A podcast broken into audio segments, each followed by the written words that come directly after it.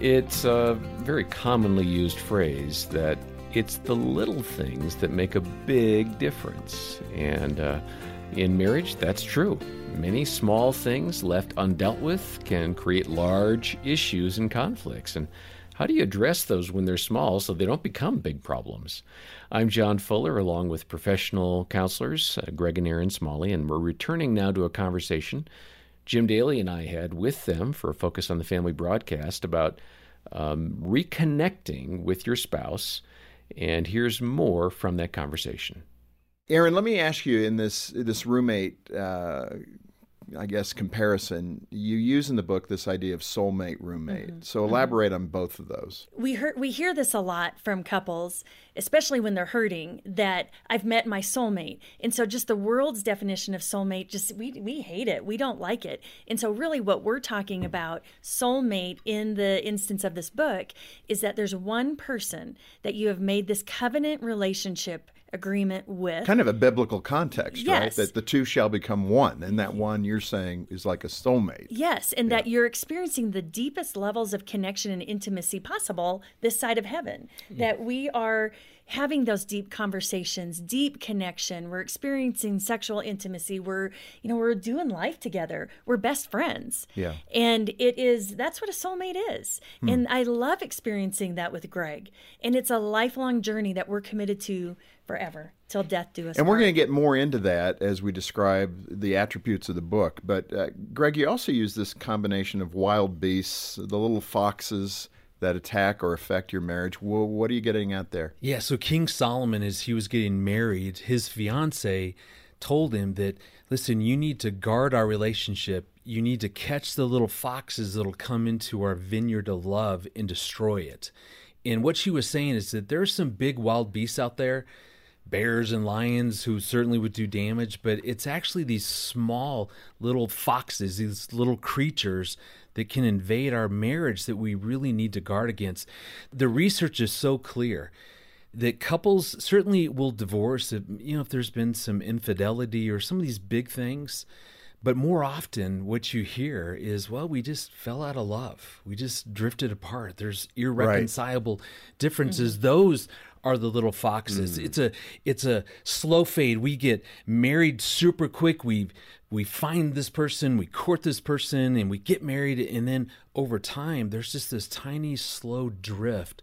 And so often it's it's something specific. Maybe they have young kids and they're just no sleep. They're just exhausted. Maybe it's a special needs child. Maybe it's caring for older parents. Maybe they're starting a new business. There's something going on in their life that is draining. that is draining that they've had to give so much time and attention to that at the end of the day they look at their spouse and go man i love you but i got nothing i have nothing to give and that's a small little fox. Yeah, or it could be that there's conflict. There's things that aren't going well within the relationship, and there there's an unwillingness or unawareness that hey, I need to bring these things up in a way that feels good to both of us. But then what happens is hearts close, maybe harden, and then they they end up living these very separate lives. Maybe developing separate groups of friends, or you know, just just not crossing paths and yeah. hearts are hard and then then we make choices and do things that are not true to who we really are or or destructive yes. to the marriage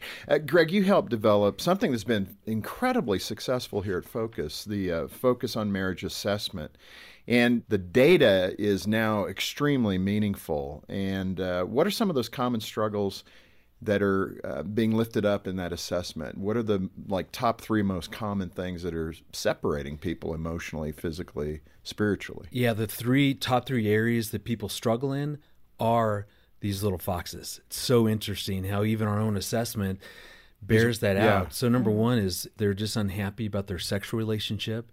So maybe they're sexless, they're not having sex, or it's just not as often, or something's going on. Another one is conflict as Erin kind of talked about, we're just not able to really work through the problems that are there. So we just kind of sweep them under the rug. And so right. it's just frustrating. And then communication is another one.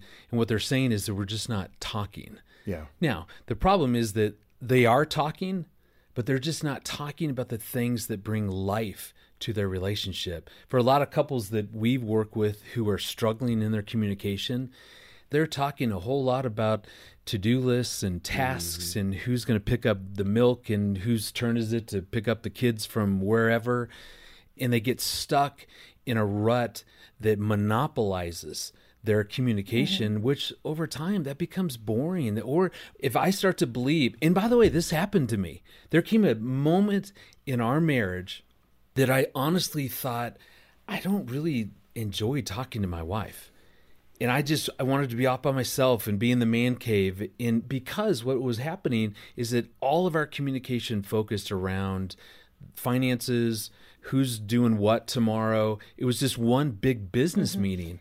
And the, we, it's funny because we'll ask couples as we travel and speak, you know, how, what percentage of time do you spend talking about, you know, business stuff?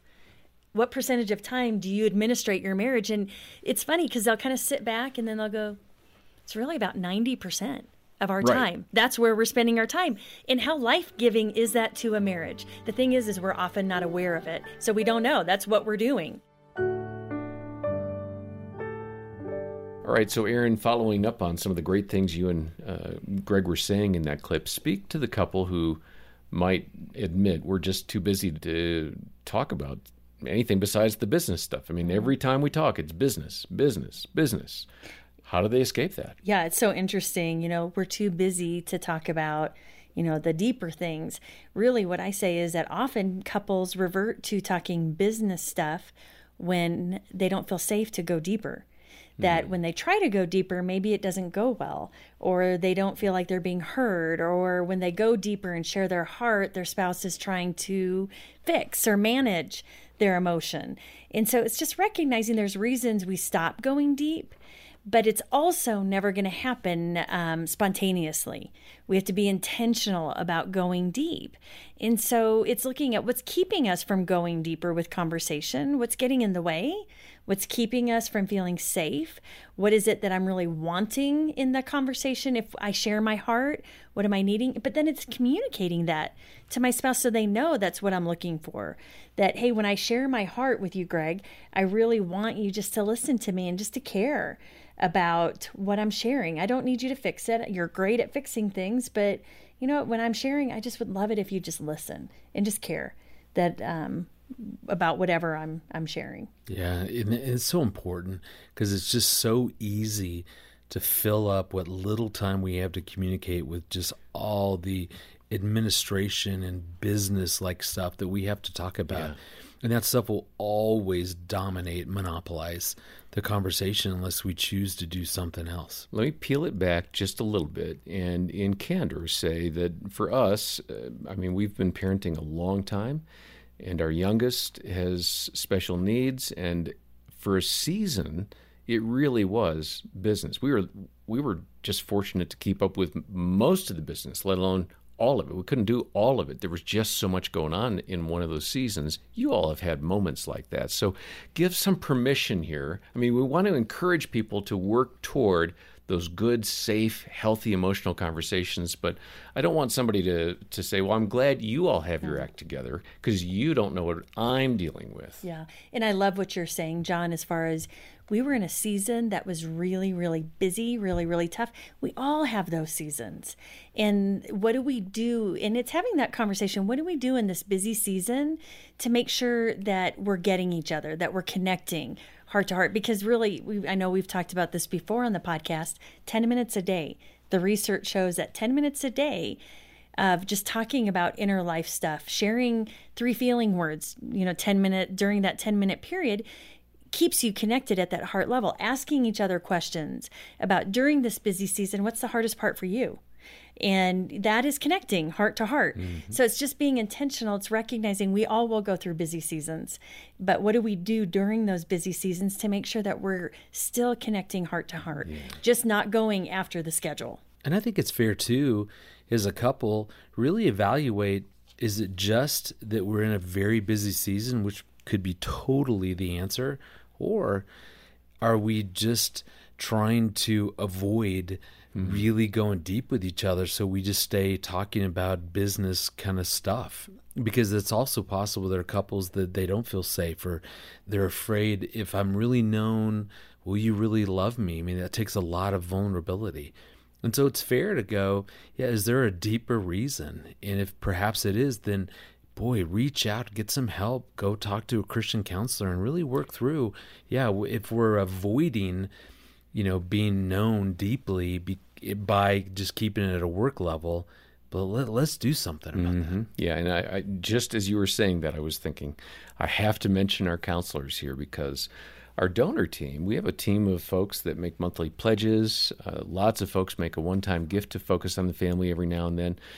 Uh, those donors make it possible for us to fill in the gaps for people that don't have somebody to turn to. They don't have a counselor they know of. They don't feel safe talking to their pastor or a trusted Christian friend.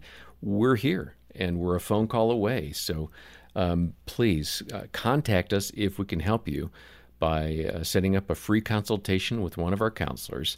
Um, if you're not in that spot, maybe you can kind of pay it forward. Maybe you can make a donation for somebody else to be able to take advantage of the counselors we have here. And then don't forget, we do have a free marriage assessment. Jim mentioned it in the uh, the clip. Many couples have taken that, and uh, I know it's going to be helpful to you. Uh, the details for that free marriage assessment and uh, to donate to get the book reconnected, um, it's all in the show notes. And um, next time, we're going to hear a powerful testimony from Bill and Vicki Rose about how God redeemed their relationship from a really dark season. For Greg and Erin Smalley, and on behalf of the entire team, thanks for joining us today. I'm John Fuller, and this has been the Focus on the Family Marriage Podcast.